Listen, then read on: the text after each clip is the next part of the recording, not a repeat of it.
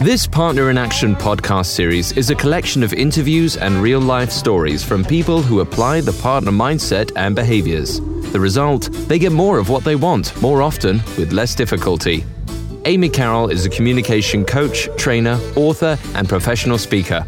She travels the globe using her secret superhero powers to liberate people from communication disasters. The communication model Predator Prey Partner was developed by Pat Kirkland, a superhero in her own right, and who happens to be Amy's sister. You can find out more at Amy's website, carrollcoaching.com and patkirklandleadership.com. So, listen, laugh, and learn how you can overcome the communication disasters in your life and get more of what you want.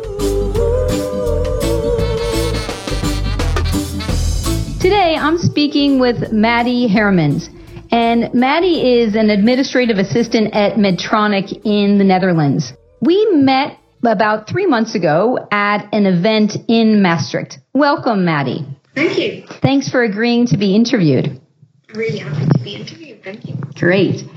Maddie, I know that you said you've got a great partner in action story that happened like just after the workshop. Is that right? That's right. It was the day after the training, actually. Okay, so tell us about the situation. What happened?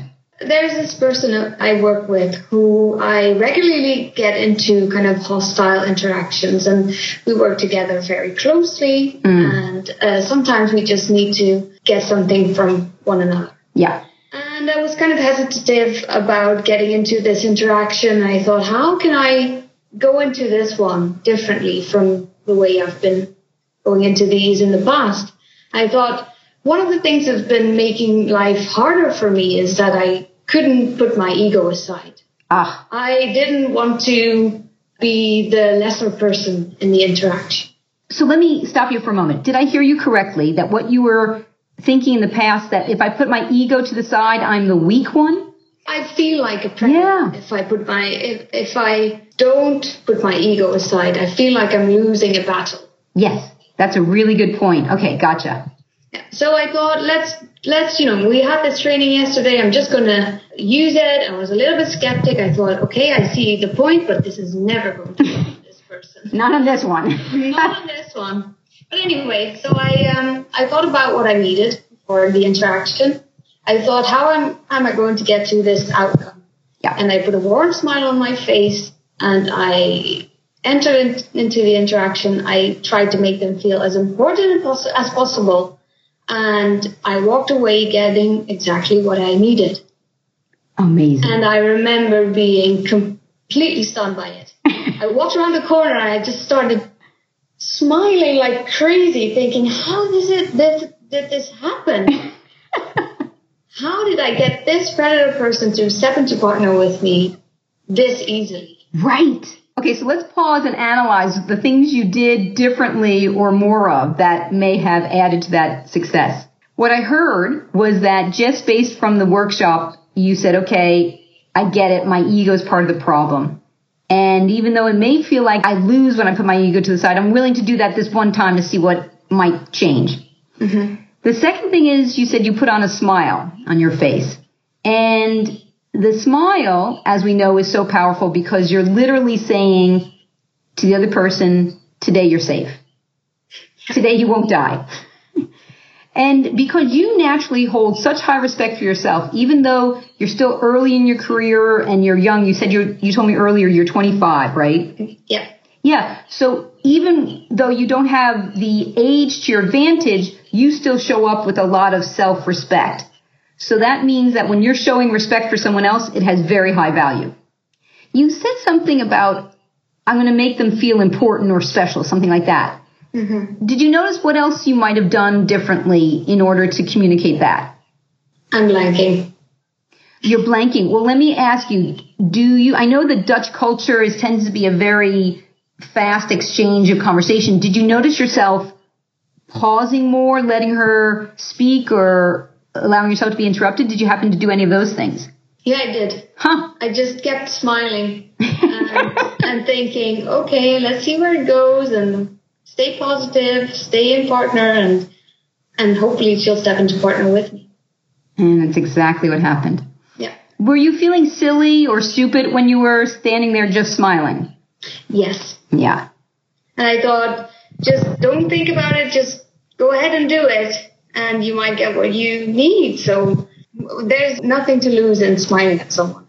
Right. And so congratulations for your willingness to feel silly and stupid in that moment moment and do it anyway. Not at all convinced it could possibly work with this person. Which made it such a big surprise when it turned out to work. Right. And and the thing is I'm also surprised to hear that because you said earlier in the call that this was an already negatively established relationship. And what I found with most people is when that's the case, it takes a minimum of three or four exchanges before you start to see that turnaround. And miracle of miracles, this happened right in the moment. I may have surprised them also. I may have caught them at the at a moment where they weren't as predator as they might think they were. Sure. And then they they were more easily into partner. Yeah, maybe it was right after lunch. Maybe they just had a, a snack of chocolate and coffee. Who knows, right? You never know. The the stars were aligned on your behalf, maybe. Yeah. So, Maddie, I'm curious to know. It's been a few months now since that incident. In general, when you're using these skills, how often are they working for you? Well, I would say, especially with this person, it works nine out of ten times. It was. Wow. It's really amazing that tenth time right. does really throw me. Okay, let's talk about that. And let's just stop and celebrate the fact that it works so much. It's amazing. And maybe that's Crazy. almost part of the problem, which what throws you at that tenth time because you're probably anticipating and expecting, of course, it's going to work again. Exactly. Got it. Yeah, I can really appreciate that. That happens to me too because it works so much for me that when it doesn't work, it's, I think I'm a little bit attached to the outcome. I'm yes. expecting. So that would be a good one for you and I to both be aware of is, am I attached to the outcome here? Got it. So Maddie, before I let you go, I have one question for you. What is one piece of advice, one tip that you have for listeners for stepping into partner? What it really helped me was before I go into an interaction, I think about what it is that I need then I think about how I need to change my behavior to get there. And then put on a warm smile and I just go for it. Very cool. So what you're saying is that changing your behavior is that the example of putting your ego to the side?